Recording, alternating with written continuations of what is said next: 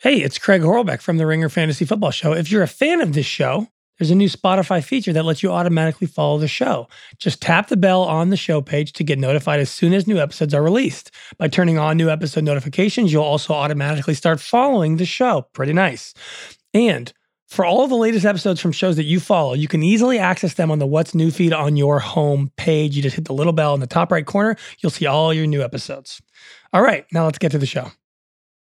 Allstate wants to remind fans that mayhem is everywhere. Like when your fantasy league meets up at your house. Everything's great until the hot plate gets too hot for the tablecloth. Now your kitchen's up in smoke. And if you don't have the right home insurance coverage, the cost to fix this is anything but a fantasy. So switch to Allstate, save money, and get protected from mayhem like this. Not available in every state based on coverage selected, subject to terms, conditions, and availability. Savings vary. This episode is brought to you by Hyundai. Think about all the stuff you can do now on Sundays after the Super Bowl's over. Adventurous activities. You need a Hyundai to get you there. The all new Hyundai 2024 Santa Fe is equipped for any adventure with features like available HTRAC, all wheel drive. You can take on the dirt trails and kick up some mud, or available dual wireless charging pads so no one gets stuck in the great outdoors. Learn more about the all new Hyundai Santa Fe at HyundaiUSA.com.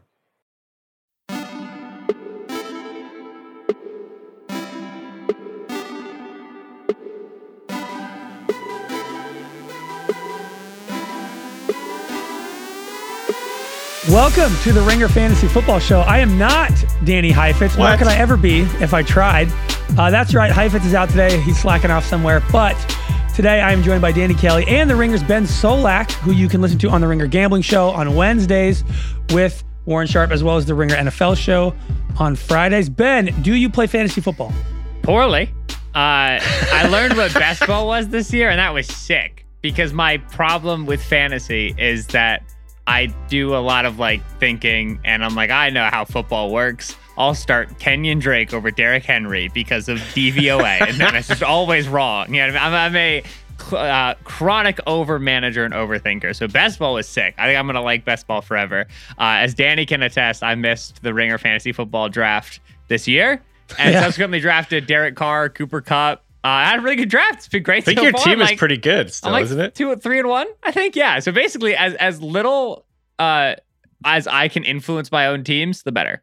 On today's show, we're doing our Shark Tank bets as usual, and Ben is going to join us for that. But first, we have some news. DK, you want to run us through that? Yeah, a couple things to monitor going into the weekend. So Damien Williams of the Bears was placed on the COVID IR list. He tested positive, I believe, and so he has to now have two negative tests uh, before the weekend in order to play. It's looking unlikely that he'll play if it's this way late in the week. So Khalil Herbert is a late week pickup. If you haven't already grabbed him, he's definitely a guy to go grab. He was already splitting time almost 50-50 with Damien Williams last week. And so going forward, I think he can definitely be like a top 24 starter at running back going forward. Um, so that's just one thing to monitor. Definitely go pick him up if you can. Uh, another item: AJ Brown and Julio Jones both on track to play the Bills.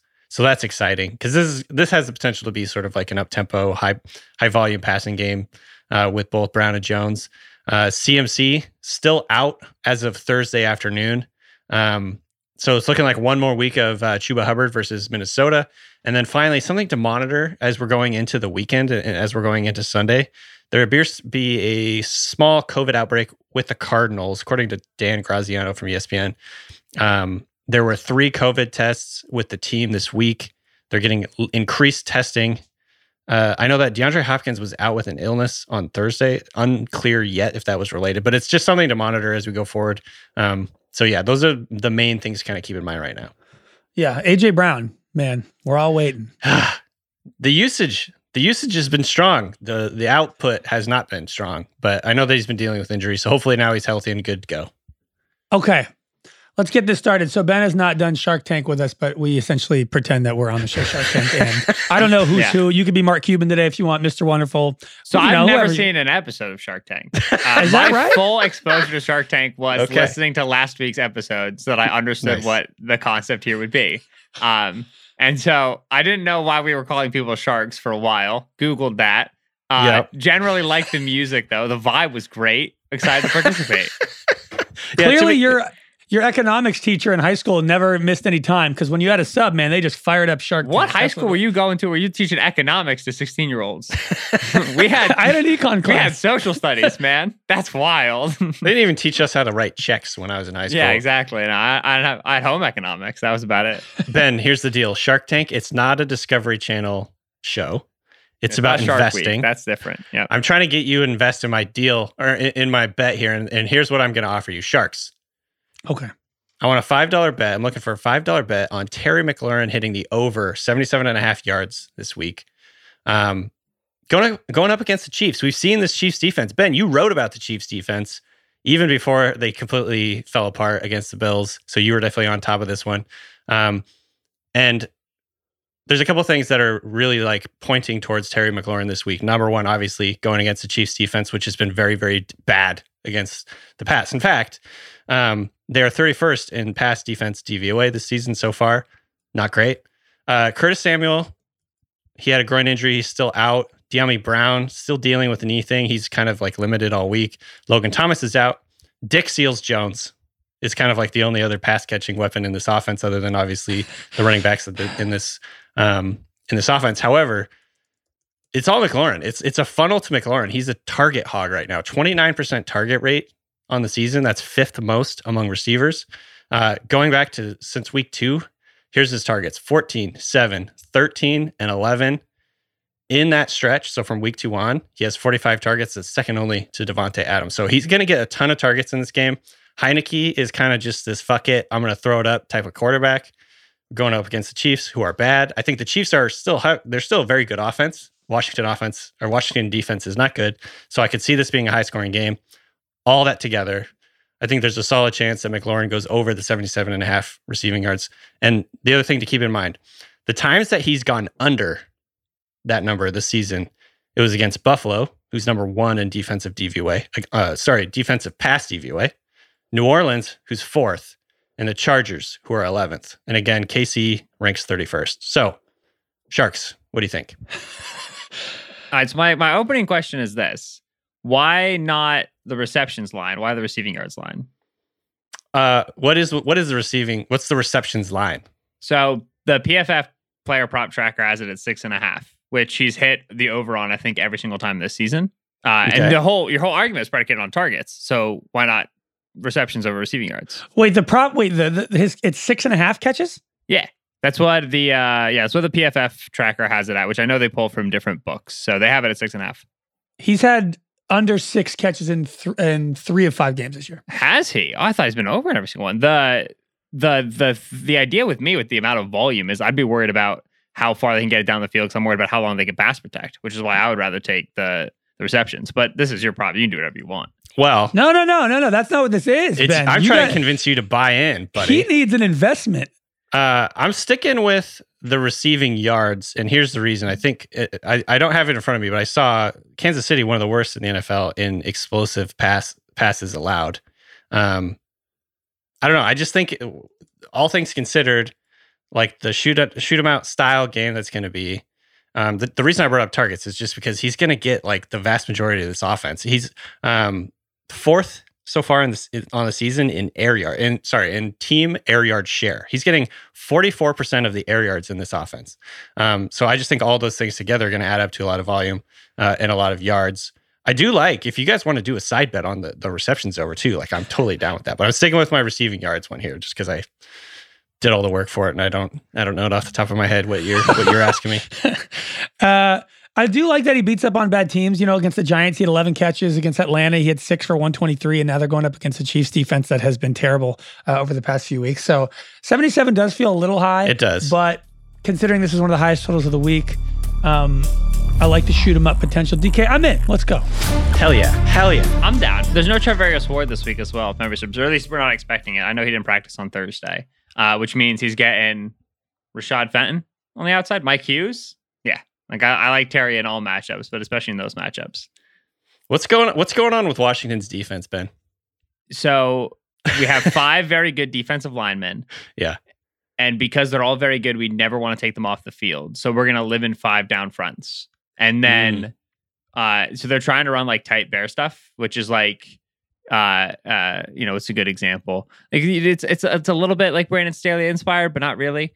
Um, but anyways, they're trying to run all these five down fronts. They're not getting dominance from those guys, and then they signed William Jackson to be a number one corner, and that was a little bit worrisome from the jump. And their secondary is not like physical. They don't want to play. Bizarre. Like Yeah. Jackson Fuller right now looks like he's just like vibing. You know what I mean? Like Kam Curl is nuts. Everybody else chilling. Uh, so if you're not moving the quarterback off his spot, these guys right now aren't playing as solid in man coverage. You need somebody, some of the big money guys, whether it's Young and Montez Sweat in terms of draft picks or Fuller and and Jackson in terms of contracts to start showing up. Uh, so the reason I ask is I, I I do think this is. I mean, Chiefs are going to probably play at anybody good in terms of their offense, but I do think this is going to be like a high volume, high scoring game. So that's I think that's good for like the game script for the for Washington. I was looking at a bunch of Kansas City Patrick Mahomes props, but I was like, those are boring and lame.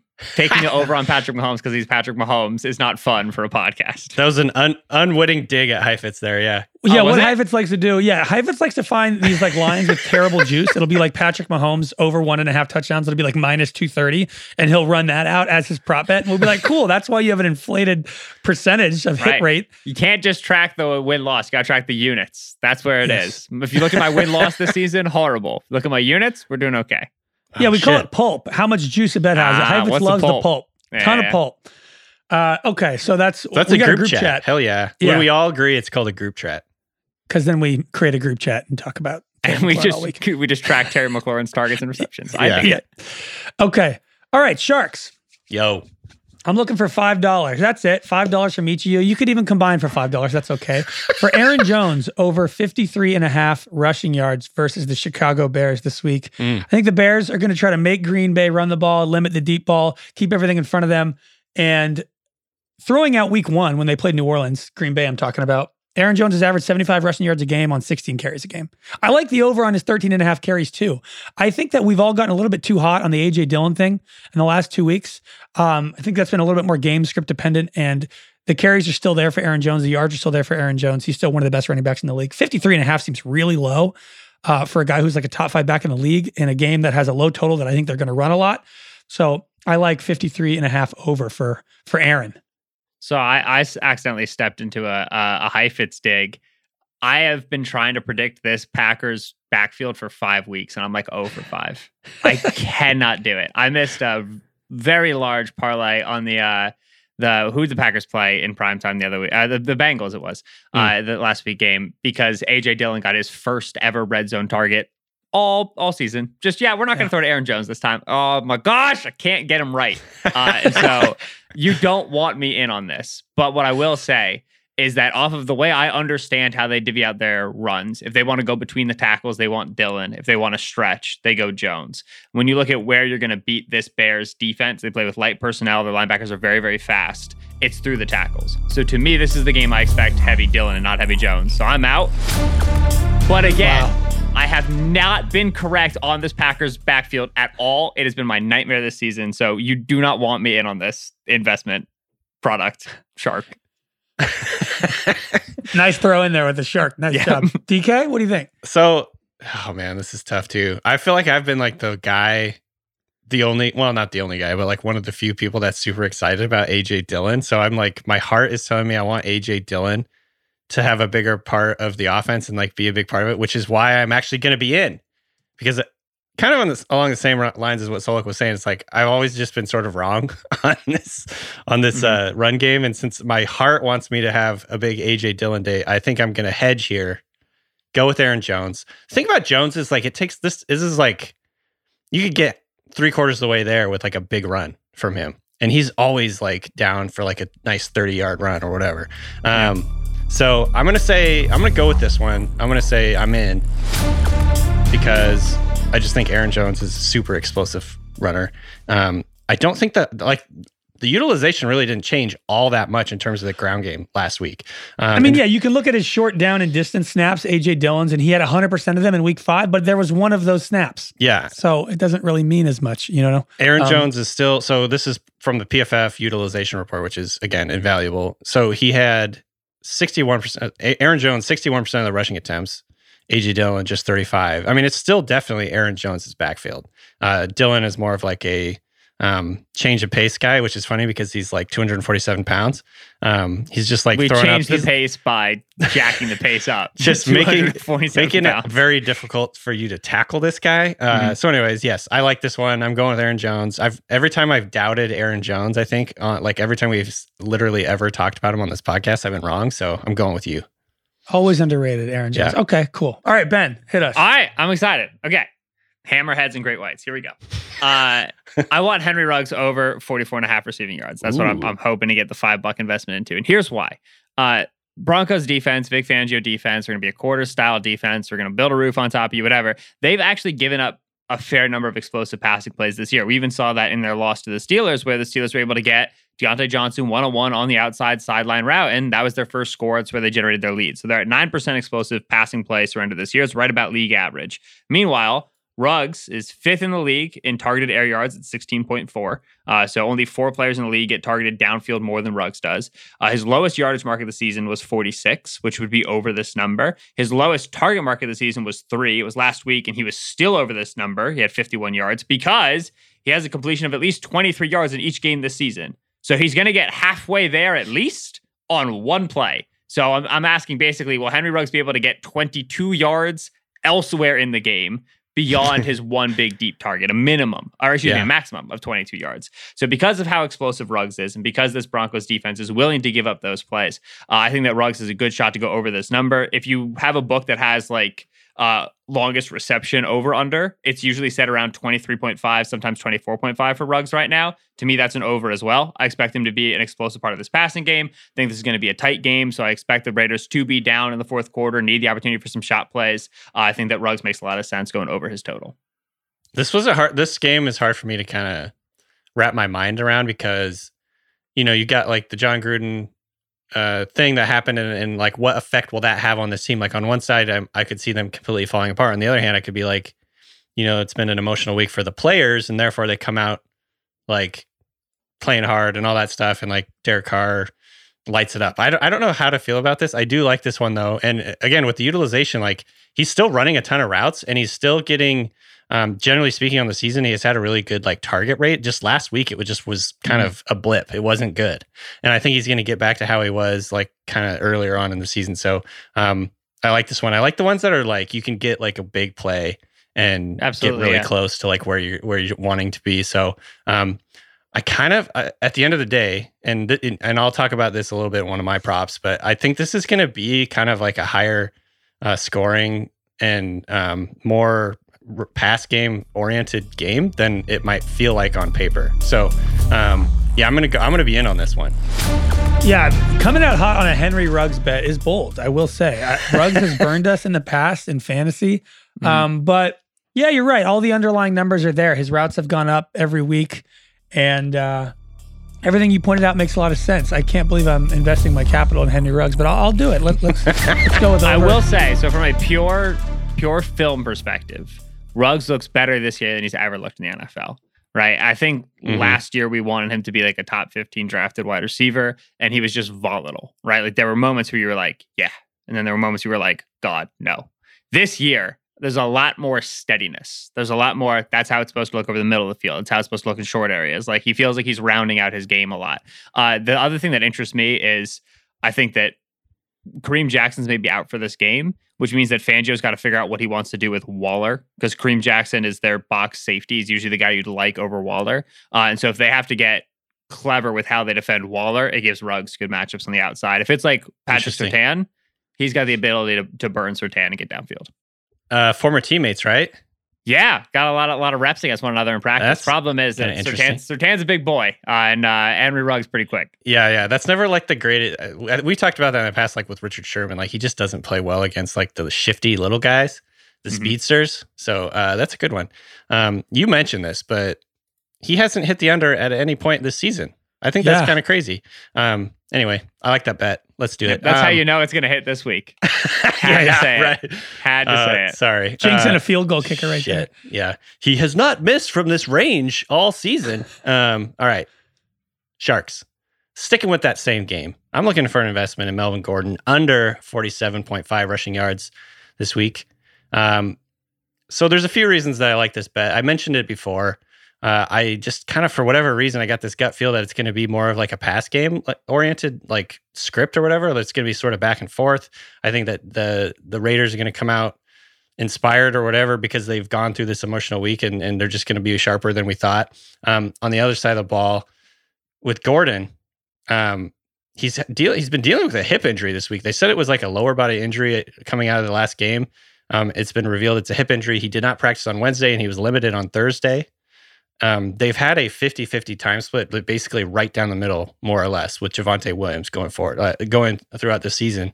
Um, and Gordon hasn't looked bad per se, but Javonte's looked really good. It feels like he's really kind of coming on. And I could just see this be a game where they let Javonte handle a little bit more of it. Um, don't try and push Gordon too much because of the hip thing. Um, and honestly, like, well, it depends on the game script, but Gordon has just nine carries in each past two games. So it's not like he's getting a ton of volume. Um, he's definitely been more like, um, he's been utilized in the passing game, things like that, but he's not getting a ton of volume. So I don't know. All things together, I think there's a chance that Denver has to play from behind, which goes against what Ben was saying. But I just, I don't know. It's just tough to read this game. I just ultimately don't think they're going to lean heavily, heavily on Gordon. So I'm going with the under here. Yeah, well, when it's a close line, you expect like you know both teams will be in pass heavy scripts at the end of the game right? Like that like one of the things that at least like you know i do when i build out player props is you look at the total or excuse me look at the total but you also look at the spread because if i think right now the broncos game is like minus two minus three okay mm-hmm. well then it'll probably be tight late which means both teams are in pass mode late. Uh, and so that that does lend itself to that. It worries me a little bit just because I and this this goes to to where I am personally. I just don't love Javonte Williams in terms of how he's playing. Actually, talking oh, about Ruggs okay. is a mm-hmm. really good uh, Ruggs rookie season in comparison to Javonte's is interesting because Javonte's volatile right now. There are runs where you're like, holy smokes, like this is like the just those are movement tackles. skills, right? Yeah. I remember when the Broncos released their video, their of their scouts talking, they're like, oh, he's got some chub in him, he's got some Zeke in him. You see those best Javonte runs, you're like, yeah, I see it. But then there's the standard runs where he should be picking up three yards and he's picking up negative one or whatever, right? And so those lend me to believe that the Broncos will continue to wean him on. But at the same time, like they clearly want him to be the guy. So I understand why we're going there. So are you in or out? I might be. Give me more time to think. All right, Craig, you yeah. answer first.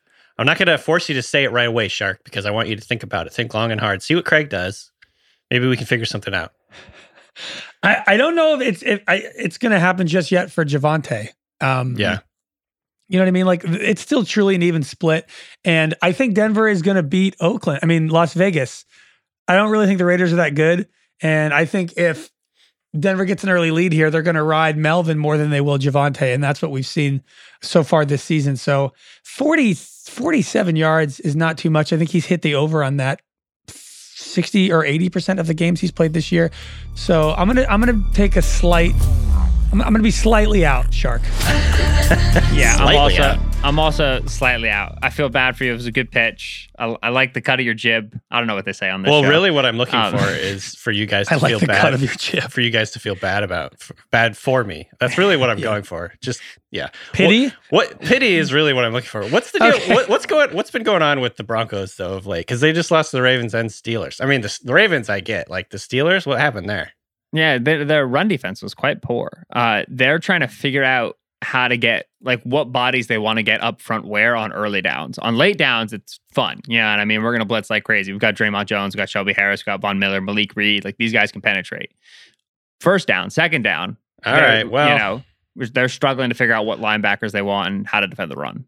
Also, I hate to say this. I think we all want we do this all the time in fantasy football where we want the new young guy to take over for like the established veteran, but it never happens as soon as we want it to. Melvin Gordon is a perfect example Coaches hate us, yeah. Melvin Gordon actually looks good, to be honest. Like when you watch him, mm-hmm. he's he's been good his entire career in my mind, but you never wanted to be. You wanted Ekeler to take over, and now we want Javonte Williams to take over, but he's just not letting it happen. Even with the hip injury?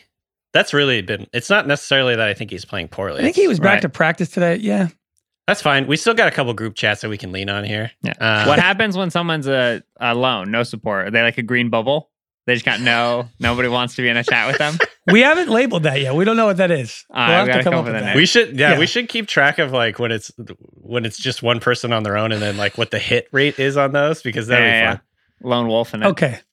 All the right. lone wolf. I'm. Uh, that's a good one. Lobo solo here. Mm-hmm. All right, here sharks. I'm looking for five bucks on the Austin Ekeler over 39 and a half receiving yards versus Baltimore. The Baltimore Ravens have given up a league high 342 receiving yards to opposing running backs. A lot of running backs hurt on the Chargers, not named Austin Ekeler. He's been averaging six catches for around 48 yards per game over the last four games. The the Ravens are just really struggling with running backs. Their linebackers aren't doing a good job. The Ravens also blitz a lot.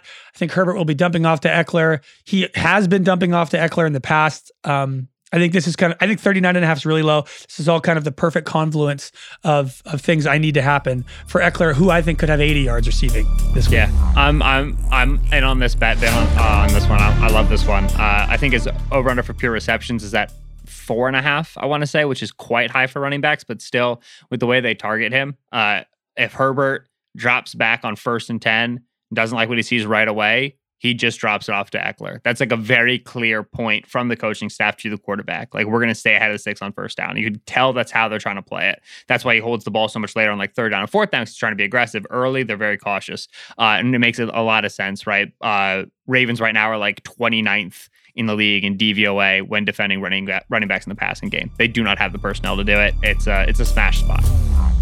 Yeah, I'm into. I like this a lot. So he's been playing on so, like for instance, last week, according to PFF, he had uh, he played on 81 percent of the long down and distance and 100 percent of the two minute snaps. So he's getting opportunities here for for passing game usage. I mean, he's like playing. He's almost at McCaffrey level, kind of. Not really, but he's close. Right. He's he's definitely like the one of the main focal points of their offense. Like we thought that it would be like a bigger rotation with whether it was like Larry Rountree or Joshua Kelley or whoever. It's just like Ekeler is the guy, and then like those other guys are basically in there just to like spell him for a few snaps here and there. Yeah, and he's getting the short down carries too, which is kind of always the big knock on him is that he wouldn't get the ball when it's short down in distance. But he has. He got 100% of those carries last week. Yeah. yeah. So I'm in this group chat, this baby. There we go. This is a good one. He's a lot of fun, man. He's just a straight good player. Like, I think there's a lot of, of figuring out and finagling, like, oh, Philip Rivers and how he plays and yada, yada, and like the size, whatever. Just good, good ball player. It's not dissimilar to the conversation around like Kamara, right? Which is like the guy makes dudes miss. What do you want? Totally. What's his nickname? What do they call Kamara or what do they call Ekeler? It's like it's like something about uh, pound strength per pound. Pound for pound. Pound for pound. That's what they call him. Yeah, right? yeah. Oh, that's cute. Um, I like, like I think he's like the yeah. best pound for pound running back in the NFL or whatever. Um, what this game is going to be fun, by the way. Who, who do you guys like in this game? I think I like L.A. I think the Chargers win it. Yeah, Baltimore don't match up well uh, mm. on defense, right? Marlon Humphrey takes away Mike Williams hypothetically. Uh, you got to deal with Keenan Allen against like Anthony Averett, nightmare. Uh, they play with multiple tight ends. That means Patrick Queen and Malik Harrison on the field on passing downs, nightmare. Uh, and then the other side of the the ball, oh, like you know the Chargers' run defense is bad, running on them. Ravens' run offense isn't what it was, man. No backs, the offensive line's beat up. It's all Lamar making stuff up. Which, listen, that's problematic for everybody. I don't dispute that. Um, but the Ravens aren't built, you know, for all the Lamar discourse, they aren't built to do what they did against the Colts. And I think the Chargers pass defense just has a little bit more teeth uh, than the Colts pass yeah. defense does. So I don't see them being able to pull it back if, if they go down early. I almost had, I almost pulled out a Keenan Allen prop this week, but yeah. it's just like, do I really want to be betting against Mike Williams? Like at this point in time, like, come on. Allstate wants to remind fans that mayhem is everywhere. Like when your fantasy league meets up at your house. Everything's great until the hot plate gets too hot for the tablecloth. Now your kitchen's up in smoke. And if you don't have the right home insurance coverage, the cost to fix this is anything but a fantasy. So switch to Allstate, save money, and get protected from mayhem like this. Not available in every state based on coverage selected, subject to terms, conditions, and availability. Savings vary. This episode is brought to you by Hyundai. Think about all the stuff you can do now on Sundays after the Super Bowl's over. Adventurous activities. You need a Hyundai to get you there. The all new Hyundai 2024 Santa Fe is equipped for any adventure with features like available HTRAC, all wheel drive. You can take on the dirt trails and kick up some mud, or available dual wireless charging pads so no one gets stuck in the great outdoors. Learn more about the all new Hyundai Santa Fe at HyundaiUSA.com. Uh, ben, this is me. Uh, I have been very trepidatious of the Jacksonville Jaguars and the way that their team is run because the things that I think are smart, they don't do. Looking at Laviska Shenault mostly. Yeah. Um, but with that said, We expected James Robinson, uh, the running back, to have a big volume early. He did not. And now all of a sudden he's back on the upswing. And so uh, the line set for him this week against the Miami Dolphins is 15.5 rushing attempts. I like the over on that. And I like the over on 73.5 rushing yards. But focusing mainly on attempts, uh, Miami is 21st right now in run defense DVOA. Uh, so you can run the football successfully on them. Again, going back to what we were talking about earlier, this is a three point line. So we expect this to be a close game throughout. It's not going to be a situation where the Jaguars are necessarily sitting on the ball, but it won't be a situation where they're not able to run the ball in the second half because they're losing by so much. Uh, we saw when the Dolphins had Tua Tagovailoa healthy that that was the model they wanted to follow. They wanted to be a team that won close games tough, that relied on their defense. Meanwhile, we know DJ Chark isn't available for this game. Marvin Jones is nursing an injury and he's potentially out. So the more we're taking away their passing options, the more we expect them to be run heavy early, uh, try to control the game script, try to put together some long drives. So a heavy James Robinson dose in the first half. Uh, he was at 16.5 for his prop in week one against Houston. He was under that immediately his prop number cratered. I went to 9.5, 12, 13.5 in subsequent weeks because people thought this was a committee. But the way he's been playing means it's not a committee. He's had 18, 18, and 15 carries in each in the last three weeks. He's had over 73 yards in each of the last three weeks. He's coming off the best performance, perhaps of his career: 18 carries, 149 yards, and a touchdown against the uh, the Tennessee Titans. And Carlos Hyde had a bad goal line fumble, which means if they get inside the 10 and they're running the football, I think Robinson has probably earned a few more of those carries over Carlos Hyde. So to me, over 15.5 rushing attempts for James Robinson, who we now can all officially trust because the Jaguars will do a smart thing on offense. You buy it? This is like it's so funny because like I love everything about this bet. However, it's the Jags, and I just like my God. Exactly. And you know Carlos Hyde will get 13 carries. Seriously, Right, this is and what I'm worried about. So difficult. By the way, Visca's over was 53.5 receiving yards last week, and he had one catch for 58 yards. I hate that team so much. ben, I talked last week about Marvin Jones over three and a half catches, I think it was, or four and a half, or whatever. It's like because you know, like whatever. And then I was, and I remember joking, like, ha ha, they've got Jamal Agnew, and yeah, maybe he'll lead them in targets in this game. And of course, he fucking did. And they've got Laviska playing outside receiver on 90% of his snaps, and they're giving Agnew every target that would make sense for Oh my Laviska. good lord. It's So- disgusting. Yeah. anyway, James Robinson. Is this the game? Is this the, the game that's in uh, in uh, in London, this week? Right. It is. So yes. I'm just calling shenanigans on this whole game. I like everything you said. I'm going to be out just because it's in London and it's Urban Meyer and the Jaguars. And I just don't, something weird is going to happen. You know what I mean? Something very weird is going to happen. I can't trust this team. So for that reason, I'm out. However, I don't disagree with anything you said. Um,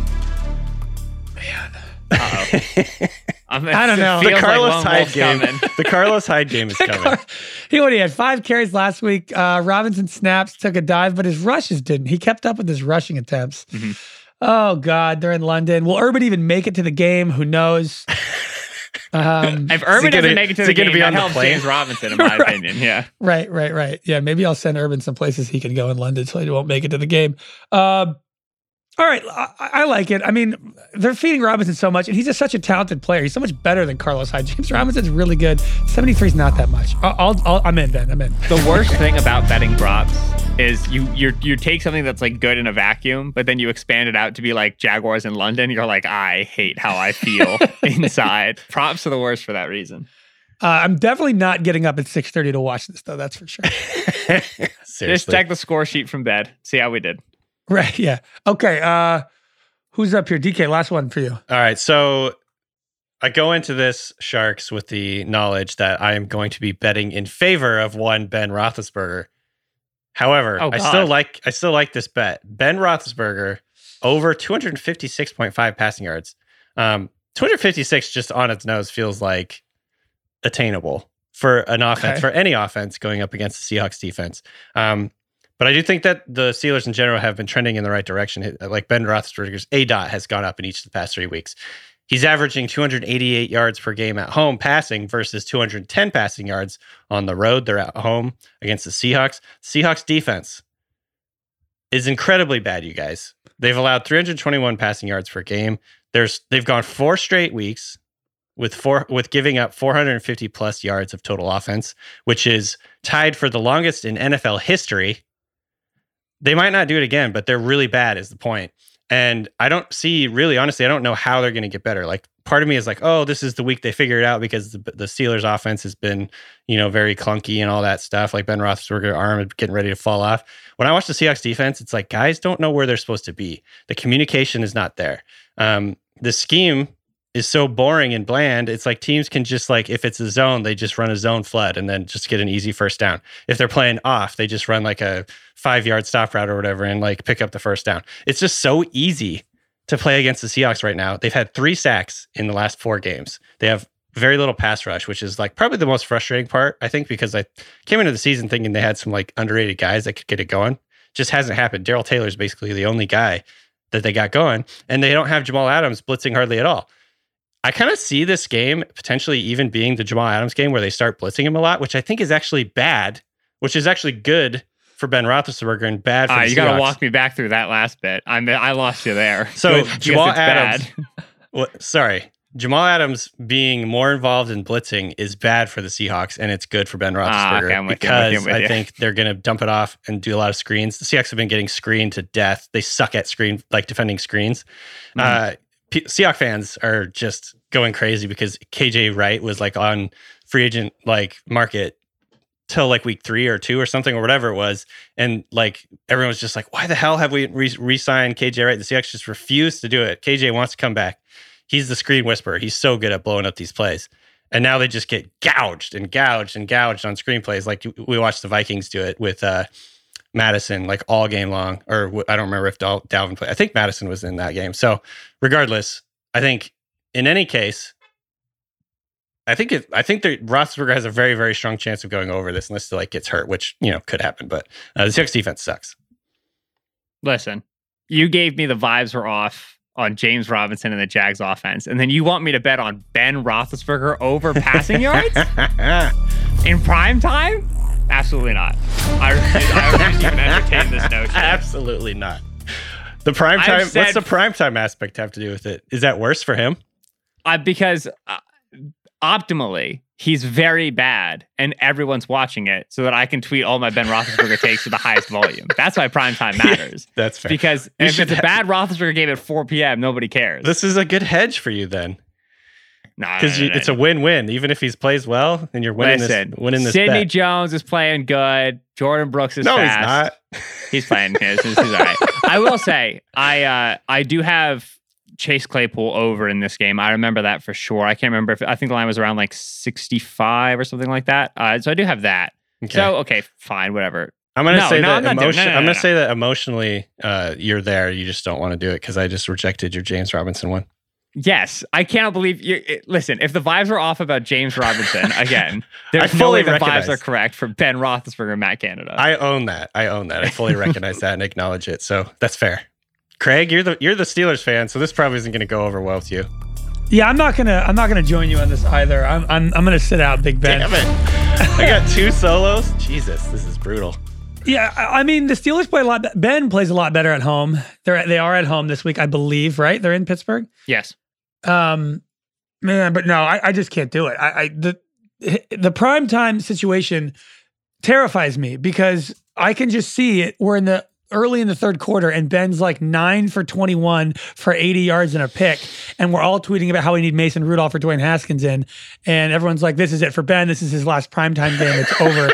I don't like this at all. Yeah. And even if the Steelers play well. Like they did against Denver last week, they ran the shit out of the ball because they didn't want Ben to throw. They Ben threw it 25 times last week. So even if they get ahead and they beat up on Gino, I'm not sure they'll even throw that much. Yeah, and uh, I feel like if anybody gets a lot of extra targets now with Juju out, it becomes Najee Harris probably because he's the quick underneath guy, right? Like the, the short stuff, I should say. And like that's not conducive to a high passing game total unless Najee's really playing outside of his mind, which is possible. He looked great against the Broncos. Dude, he's, he's gonna Najee's gonna pick up hundred yards receiving on screens. Just wait. Yeah. Seahawks have given up the second most passing yards of all teams this year. So, just saying. I love that DK always goes against Seattle's defense. It is it's a funny bit. I, I do I've faded it. the Eagles, uh, I think, in the last four weeks. Love in Tampa Bay minus six and a half tonight. We're recording on Thursday, so a little behind the scenes there for you. it doesn't yeah, we'll see if that worked out. That's fair. I, you know what? That's fine. I get it. I, I definitely wasn't like pandering to my audience here, which is my fault. My fault. You never know. You do, you're flying solo on this one. Good luck. You'll be texting yourself. Jesus. I don't know what that is. Yeah. We still don't have a name for that. Okay, Sharks, my last bet here, my last over under. I like Dak Prescott under 273 and a half passing yards this week versus New England. Dak has thrown for under 270 yards in three of five games this year. He's actually thrown for less than 238 yards in three of five games this year. Um, they've been leaning on the run a lot. Dallas has, and it's been working. They've been winning, and they look really great. They put up 36 points against Carolina and 41 versus the Eagles, and Dak threw the ball 22 and 26 times in those games. Uh, the Patriots have been really good against the pass. They've allowed the sixth fewest yards to opposing quarterbacks. They limit big plays. I think this game might hit the under. I think the total's around 51 right now. Um, I just think the Cowboys are going to continue to play this balanced offense. They're in Foxborough on the road. I like Dak under 273. Yeah, with you on this one. The Patriots are the takeaway what you do well defense, right? Like that's kind of how they, they always are. Uh, we've seen Prescott just be so, so, so good so far this year, finding intermediate windows. It's always been his strength. He's such a good field reader. He's such a good processor. Patriots are playing a lot of drop eight. They're playing a lot of rush three, a lot of lot of drop zone, a lot of put a roof on top of you, sort of a defense. Uh, they're allowing most of their their targets, most of their their receptions right now to running backs disproportionately, right? Guys behind the line of scrimmage in the quick game. So I like Pollard and Zeke in terms of their receiving performance and their rushing yard performance. I think the Cowboys can move the Patriots offense, uh, the defensive line, excuse me, off the ball. All of this takes away from Prescott really airing it out. So I think Prescott plays a good game, but in that he plays a good game, he doesn't really push the ball downfield too much. This makes a lot of sense to me.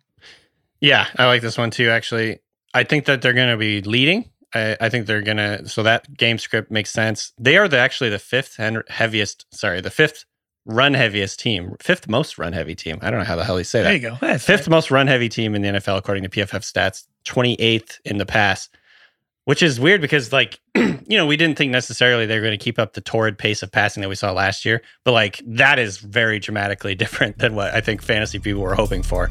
Um, so this is a smart one. I like this one a lot. I'm in. Let's do it. We got a group Hell chat. yeah. ben yeah. all right. Yeah this is my strongest one. This one i saved for last. This is my favorite prop so far this week uh, Justin Jefferson and the Minnesota Vikings are visiting the Carolina Panthers. It was a game that opened Panthers minus one, small favorites. Minnesota right now minus two. Uh, so a small favorite, but the line crossing over to favor another team is pretty significant. Uh, and that's the thing is Minnesota's a hard team to figure out. They're a hard team to bet. They were a field goal away from beating the undefeated Cardinals, and they were a field goal away from losing to the winless Lions. So betting them on a large scale is tough. What you can rely on is that Justin Jefferson's doggone good. Uh, right now, his over under for receiving yards is set at 76.5. It's a hefty number. I generally like to take those big wide receiver one numbers and go under them, but Carolina right now is 32nd by DVOA against wide receiver ones this year. This defense has been amazing they're really bad against wide receiver ones. And it's because even when they had Jaycee Horn, they were asking a rookie to man up in those situations. You can pick on that guy. Now, without Jaycee Horn, Stephon Gilmore not yet available, this is a game where it's going to be like AJ Bouye or Donte Jackson in man coverage over Justin Jefferson. That's a huge Jefferson advantage. He's averaging 92.4 yards per game this season. That's a little bit of a misnomer because he's had two very, very high 120, 130 yard receiving games, but still, uh, he's gotten, I want to say, at least seven targets in each of the games he's played so far this season. Again, we expect neutral game script throughout. Dalvin Cook absent may push them into a slightly heavier passing game script than we've seen when Dalvin Cook is available. We saw that uh, in previous weeks when Alexander Mattison is playing. They're happy to run him, but they do pass it a little bit more than they would if Dalvin Cook was, ba- was back there. Your major concern is that he has an ankle injury. He didn't practice on Wednesday. He told reporters on Wednesday, I'm going to get a limited practice in on Thursday, and then I'm going to play on Sunday. Then he didn't practice on Thursday. So he still said he's going to play. Uh, and and and I would imagine that you know he has some input there. So worst case scenario, he doesn't play, and you don't get this. This bet just pushes. You get the money back. But Adam Thielen's also banged up and also hasn't played practice Wednesday and Thursday. So best hmm. case scenario, there's no Thielen, and if there's no Thielen, Jefferson's going to get 15 targets because that's all they got at wide receiver. Uh, so this is a, a spot where yes, you're running a little bit of a risk of a gimpy Justin Jefferson, but the upside here is tremendous. If you get him out there with no Thielen, then it's going to be very hard for him not to hit this total. Jefferson's one of those receivers that's like, he's cool because he has a lot of utility in the short and intermediate area because he can get off the line. He's really mm-hmm. shifty, mm-hmm. like he can juke a, like a corner out of his socks or whatever. But he's also a big play threat down the field, like wins and jump ball situations. So you can like bank on like one or two big plays a game. It feels like from this guy. Um, 76 feels high, honestly, but like Jefferson's that good that I'm in on this one too. I, I like what you're saying about like um just like the game script and everything. I think it could come down to that. I don't think you know, I think that Carolina's defense has not been exposed necessarily, but obviously they're not as good as we thought like they were early in the season where it's just like they're beating up on really bad teams. Like I think that the Vikings Right. offense is actually really good. Um, at least when they're full strength. Um, so yeah, I'm in on this. I kind of like this. I kind of feel like this could be a high scoring game and, and like a high uh, pass rate game. So yeah, I'm in. the Vikings have been close in the fourth quarter in every single game they've played this year, except for one, which was the Seahawks game. Sorry, Danny. And in that game, he had 118 receiving yards. So, like, Yeah, even if he's close, he's still going to be getting targeted in the fourth quarter more likely than not. I, there, this is like a funnel pass offense too. Like there's, Mhm. you know, it's either going to be him or Thielen. And he- well, he's even started to separate himself from Thielen. Yeah. Like it, it- at the start of the season, it was everyone was hot on Thielen. He was catching all those touchdowns. But I mean, Jefferson sees 7% more targets than Thielen uh, on the season, which is pretty significant, actually. So I like this one. What was it? 76 and a half. Yeah. We, that's a group chat. Look at that. Hell yeah, Hey, I did. we got it. a lot of these. Um, okay, here before we let Ben go from our Shark Tank, we're gonna do our long shot specials. DK, what you got? you guys have all these parlays. I'm just doing. I've I've yet to like do any of these parlays. I'm just going Mark Andrews' first touchdown score in the uh, Chargers Ravens game. I'm going with the the hot hand approach here. He's he's just Okay. playing like he's super confident, feeling good. Lamar's like Yeah. you know feeling this it. is a vibes bet. yeah, this is Yeah. a vibes bet. It's like you know, like in uh, NBA Jam when like he's on fire thing. Like I like Yeah. I think there were you know look hey Lamar Jackson didn't play on Thursday or he didn't practice on Thursday. Don't know what's going on with that. So Okay. you know who knows. So, Still. vibes. I'm still going with the vibes from last game because that's really what matters. I think Right. that he's probably going to play again. This is Thursday afternoon, so we don't exactly know what's going on. But yeah, ride the hot hand. Also, the Chargers have been bad against tight ends, opposing tight ends this year for whatever reason. Uh, they've given up a league worst four touchdowns opposing tight ends. They're third in yards allowed to tight ends. Um, and I think just Lamar trusts him. We don't want to have any of these like near the five yard line fumbles from Lamar. Like they're going to get that cleaned up. They're just going to pass the ball. Mark Andrews first touchdown. It's it's it, plus eight fifty. Luckily, Ben, we don't have to say whether we're in or out on these because they're long shots, so we can just let that one sit there. You know. I appreciate the logic. He had two touchdowns plus vibes. However, Pretty good. yeah, first touchdown odds are the worst thing in the entire world. Yeah. They're so stressful and so irritating. The only reason I do it, literally, I just picture like being in a bar and I want to like have fun the first drive. Right. So or like the first like few possessions and not have to wait the entire game for like my bets to play out. So like this is why I do these. yeah, that is the nice thing about them is that you don't have to stress stress them for as long, Yeah. which is a great relief. And then you can panic and tilt and make another bet after that one fails. Very which is- true. Always setting yourself up to to tilt. Very important part of betting. okay. Uh, all right. My long shot. I got a Texans Colts same game parlay, baby. Oh, Here's what. I'm doing. I'm doing Davis Mills over 217 and a half passing yards. Speaking of hot hand, Speaking of hot hand, okay, Davis Mills, he's he's started three games. He's played the Panthers, the Bills, and the Patriots. Not the easiest start. Now he gets to play the Colts, who are a bottom, bottom tier pass defense. I'm parlaying that with Brandin Cooks over 66 and a half receiving yards. He had a slow week against New England, but like Ben said, New England takes away what you're good at. They took away Brandin Cooks, who is literally the only good player on the Texans. He's still averaging 78 yards a game receiving. Brandin Cooks is still sees a third of the team's target. So I'm going over 66 yards for him. And then I'm going Carson Wentz over 233 and a half passing All yards. right. I learned on the Wednesday Ringer gambling show with Ben and Warren Sharp that the Texans have not blitzed a single time on third down this year, which is like, you know, usually a great way to stop Carson Wentz. this game has kind of a low total. I think it's going to go over.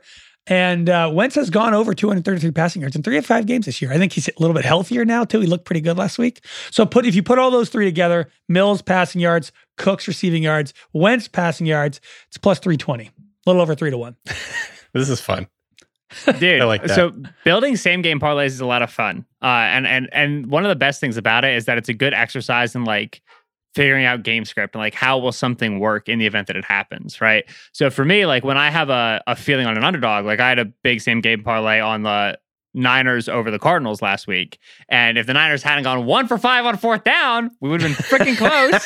uh, I missed on Elijah Mitchell's rushing yards by five, and he had it. He went over, and then got called back for a hold, and I had a spiritual experience. But anyway, uh, this week that's the Packers and the Bears for me. Uh, the Bears right now are five and a half point dogs. I think that's too much. Uh, the Bears defense has been legitimately solid over the last few weeks. Now they've had Cincinnati and Cleveland and Detroit and some teams that you're not as concerned about on the offensive side of the football. But this is the style of defense that we see proliferating across the league. Sean Desai is a Vic Fangio disciple, and it has pissed off Aaron Rodgers before. Like when Rodgers was having those bad games against the Bears, that was Vic Fangio coach defense. Sean Desai was the defense coordinator, or was the defensive backs coach, excuse me. Like they knew what they were doing in terms of what they were taking away with Rodgers. And right now, with Marquez Valdes Scantling out, with the offensive line banged up, it's a good matchup for the Bears. So if you like Bears plus five and a half and under 44.5 points. Because if you think that the underdog's going to be able to cover, usually that means you're coming in underneath that total. You can build out a parlay off of those ideas. So uh, right now, you can't find player props as we're recording because the uh, the Daryl Williams, the COVID news that we we brought up at the top of the show. But Justin Fields rushing yard props in most places is around 13.5. The over makes a lot of sense because of how often he boots out, how often he scrambles on third down. Davante Adams right now receiving yard totals placed at 98.5. That is extremely Ooh. high. Uh, and yes, Davante gets funneled targets, and yes, Davante is a very good receiver. But second year corner Jaylon Johnson can legit play. Uh, mm-hmm. 21.7 percent forced completion rate, which is tied for fourth.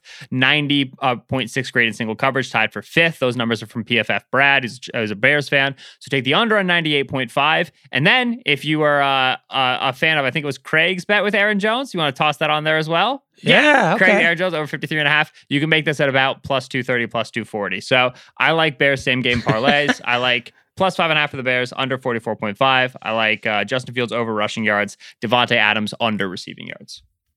This is yeah. Uh, it's a great way to use FanDuel, same game parlay. You can you can get this bet in. You can get my Texans Colts one in, and and definitely definitely win some money. Yeah, and also Mark Andrews first touchdown plus eight fifty.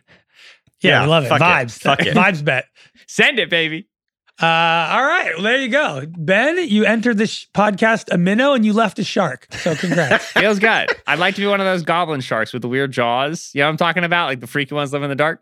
That's my no, no. It, still shark. Still the wrong thing. I'm on Shark Week and not Shark Tank.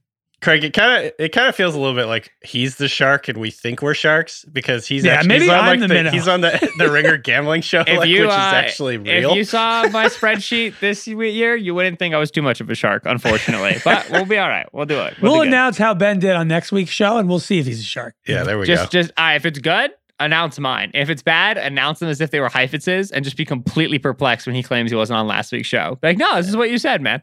100% we will do that. Yeah, yeah. Sounds good. All right. Thanks, Ben. Thank you, Ben. Of course, fellas. Y'all be going.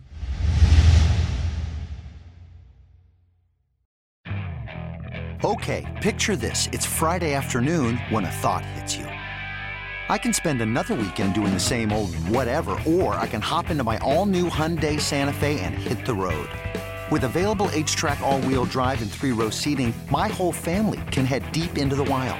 Conquer the weekend in the all new Hyundai Santa Fe. Visit HyundaiUSA.com or call 562 for more details. Hyundai, there's joy in every journey.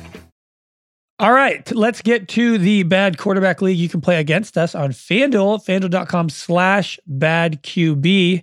It's fun. You can bet on bad quarterbacks and they win you money. so this week, uh, going through tier one, the worst quarterbacks, we got Mike Glennon or Daniel Jones versus the Rams. Yep, we got yep. Davis Mills against Indianapolis, Geno Smith against Pittsburgh, and Justin Fields against the Packers. DK, who you like? So this is tough because obviously, I think the obvious one would be Geno Smith since he's a backup going up against like Pittsburgh's pretty solid front. However, I just man, I, number one, I kind of just hope Daniel Jones doesn't play. But if he is, he's according like it's Thursday. He's on track apparently to play. He was a limited participant coming off of a concussion in practice, yeah. so it looks like he's tracking towards playing. However, he gets to play the Rams and Aaron Donald this week, which seems like the least ideal thing that you could possibly do for a young quarterback coming off of a concussion. So, um, you know, ultimately, I'm just this is a choosing which defense to go against bet, and I'm going with Daniel Jones against the Rams.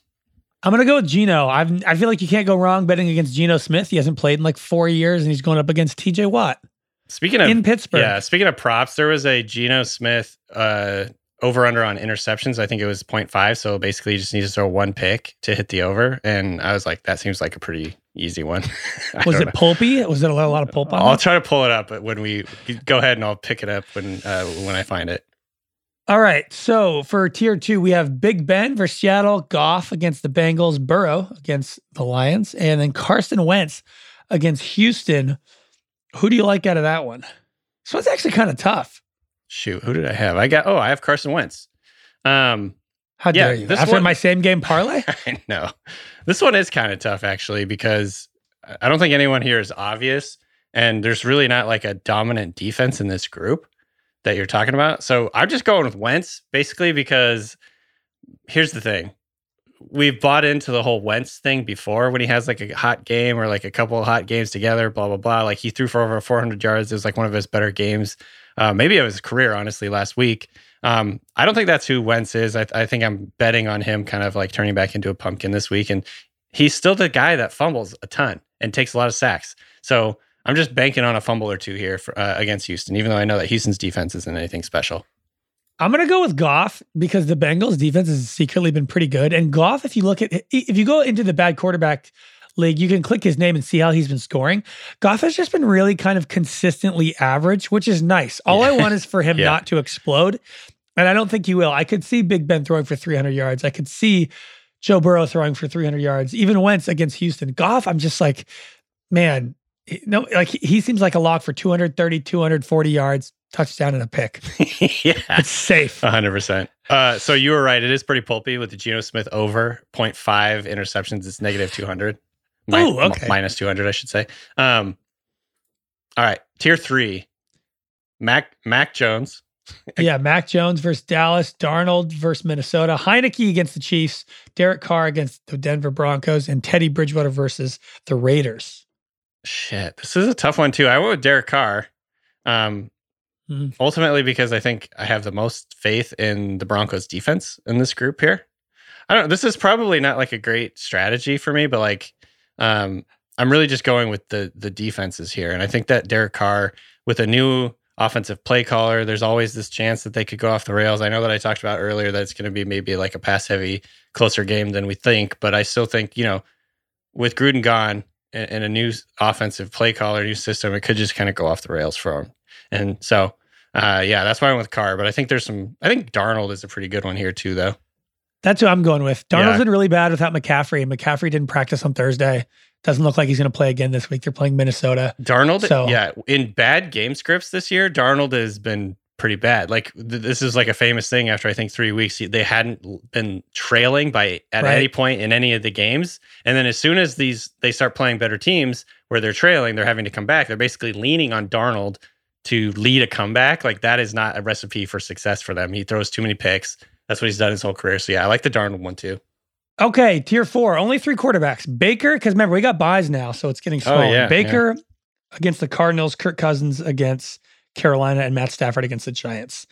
I think I'm going with Baker here. I am too. Actually, I think so. Number one, it just makes sense. I think like Baker's the least prolific passer of this group, but also I was looking at the weather report. It's supposed to be like 20 mile an hour winds on Sunday in Cleveland. Remember last ah. year when ah. there was just like this period of time where it was like yeah. gale gale force winds for like a full month every time they played in Cleveland.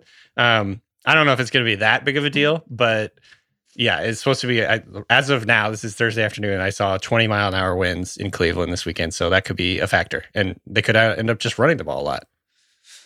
Okay, tier five here. We got Aaron Rodgers against the Bears, Lamar against the Chargers, and Herbert against the Ravens. I'm not betting against Herbert, especially after seeing what Wentz just did. Made that to, mistake, yeah, to uh, Baltimore.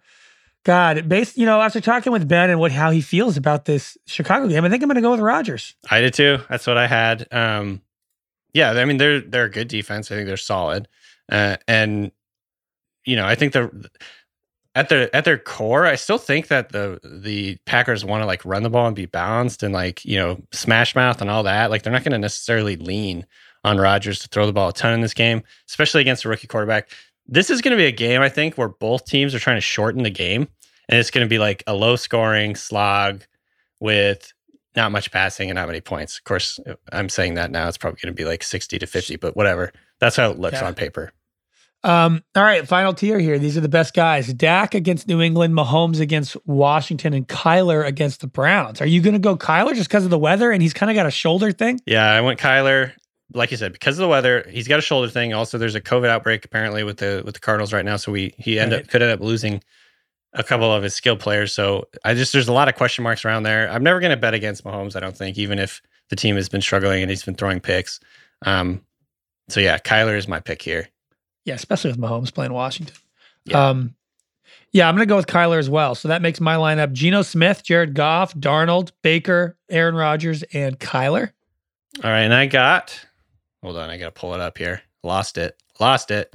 All right, I got Daniel Jones, Carson Wentz, Derek Carr, Baker Mayfield, Aaron Rodgers, and Kyler Murray. This is my week. I feel good about this one. I won money two weeks ago. I, I need to get back at it. This one feels good. We had the same final three guys, so hopefully we made the right decisions. Yeah, yeah. Um, all right. So if you if you by the way, our tally on the props, we're still doing well as a show. We're 58%. Still pretty good. Heifetz is definitely holding up his end of the bargain here. I'm, I'm, I'm the caboose. I'm trailing you guys, but that's all right. It's all right though. You know, it's all about as a show. If you followed us as a show blindly, we are doing well. We're making money. um, all right.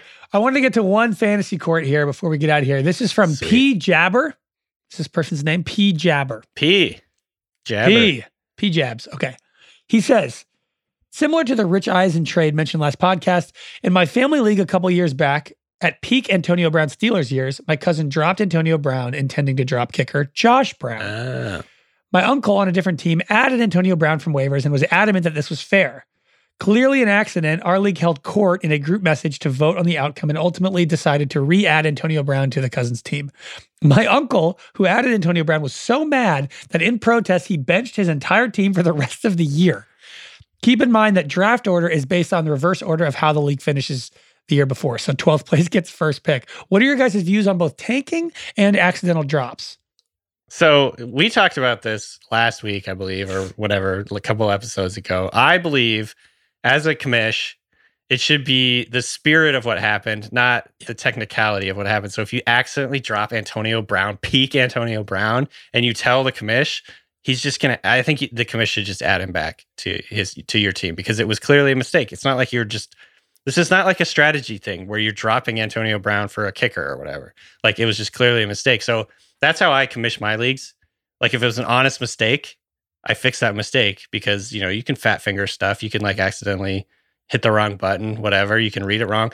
Also, by the way, why do so many freaking uh, fantasy platforms just list the initial? Is there something wrong with listing the entire name somewhere? Like I just don't understand that. I guess it's making it like easier to read on mobile or something like that. But like Yeah, I think it's so it doesn't cluster up the, the screen. like put the entire fucking name um because it always confuses me so especially with a guy like last name brown like there's so many browns so um i would say that is how i feel that's where where i would rule um as a commish that's how i do it you know because whatever it's like yeah, this isn't like- the SATs. yeah like, like who cares about that like this this should be like this like it should be fun for people and it's uh, like, along the same lines like if you're tanking like just get yeah, that's what we kick him out of the league like we haven't talked him. about tank. It's his uncle. Who's going to kick out his uncle? i don't know It's a family league. That is like a infantile, like sorry, juvenile. Like he's throwing a hissy fit. This is like something my two year old would do.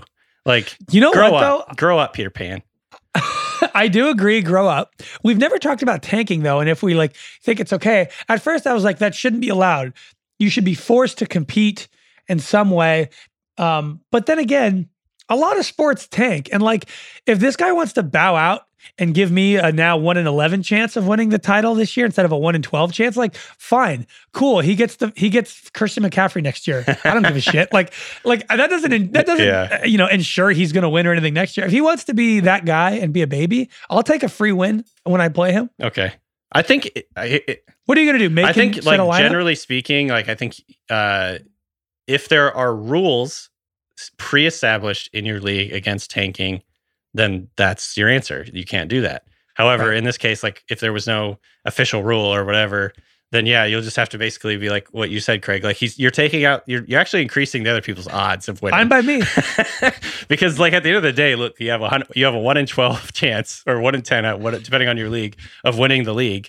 Um, and they're just basically taking one giant variable out of it. So I would say if there is a pre, you know, agreed upon rule against taking tanking, in which in some of my leagues, like in the league I commish, there's just you can't tank. It's not. It's part of the rule, and like we have our whole playoff setup put together against tanking. So you have to actually like play for the first pick the next year in this dynasty league that I'm in. So it it basically makes you continue to like set your lineups correctly rest throughout the rest of the season. Um, and if if if someone we actually had this happen last week, if someone sets like a really shitty lineup and like benches all their like good players for shitty players, I just go in and pick a lineup based on what, I What? Wow. yeah, because th- this is an already established rule that everyone knows. And so if people are trying to like skirt that, this has only happened like twice. It's not like a big, Yeah. it's not like a big thing. Um, Yeah. but anyways, but I think, like I said, if there was a rule, then you have to like enforce that rule. If there was no rule, then I guess like whatever, you just go with it. But It already takes so much luck to win a championship one year that if you want to take a year off because you're pissed, fine by me. Like, sure, you can punt it the next season. Yeah. I don't. I have no problem with that. Also, you should you should never base your draft order on the reverse order thing. I don't like that. I'm not a fan the of that. next year, you like just random. I like random Yeah. or like do some type of fun competition that doesn't have to do with fantasy football. Something where everybody has an equal shot. Even picking out of a hat, I just like that more than the guy who got 12th gets first because Yeah. then it becomes a tank battle at the end of the season. That's so fun for anyone. I feel like. No. Yeah. Um. Yeah. We did the we do the t- uh, picking names out of a hat thing in the Ringer League. David Yeah, David I'm Lara. David Lara is our commission. He actually like records himself picking names out of a hat and stuff. It's kind of fun. Yeah, I, I'm a fan of that. Uh, all right. Well, that will do it. I'm trying to remember what is all the things Heifetz does in the So end of he the episode. says, he goes, "Thank you, Craig. Thank you, Danny. "Thank you, Ben Solak, who's not here. Thank you, the ghost, the podcast ghost of Ben Solak, for coming on today and imparting your wisdom on us." Um, what else we got? Thank you, Sharks. We talked a lot Yeah. about Sharks. Thank you, Hammerheads. Thank you, Shark Tank, the show for being a good show. Thank you, Mark Cuban. Uh, thank you, Lauren. Uh, thank you, Sleigh Bells. Sleigh bells. Yeah, I wait. Why uh, is that? What is sleigh bells? it's a band. Are they Christmas music or no? no. Um. So there's a They're famous cool song. and hip. Rill Rill is is a good song. Also, uh, Crown Crown on the Ground, I think it's called. It's like it was popular like a few years ago in, in movie trailers. Uh, you'll recognize the like the intro it's like music. It's really discordant and loud and cool and like gets you jacked up. By the way, as long as we're talking about it, if I if I was a professional baseball player and I had to choose my own walk up Walk up song. Crown Wow. on the Ground. Is it Crown to the Ground or Crown on the Ground? Hold on, I'm gonna look this up. I think it's crown on the ground. Crown on the Yeah. Ground by Sleigh Bells would be my jam. If I were, if I had my choice of a walk up song, I would sell out and read an ad as I walked up to make money. Like me undies. then you like pull up your like jersey and show your me undies. It's my voice being like, today's at bat is brought to you by Me Undies. I love Me Undies and I bet 345 in them. Manscaped. There's no worse feeling than being a little too uncut before a baseball game. That's why I like Manscaped. Oh god. I mean, this is like where we're going in the world, so that's fine. Very true. Uh, okay, we will see everybody on Sunday.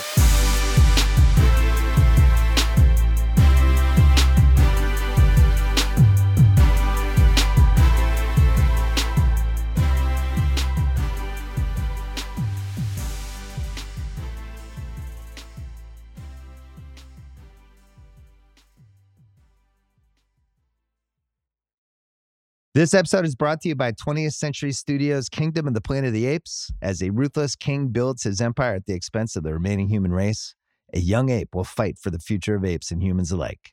Kingdom of the Planet of the Apes. Enter the kingdom in IMAX on May 10th and in theaters everywhere. Get tickets now.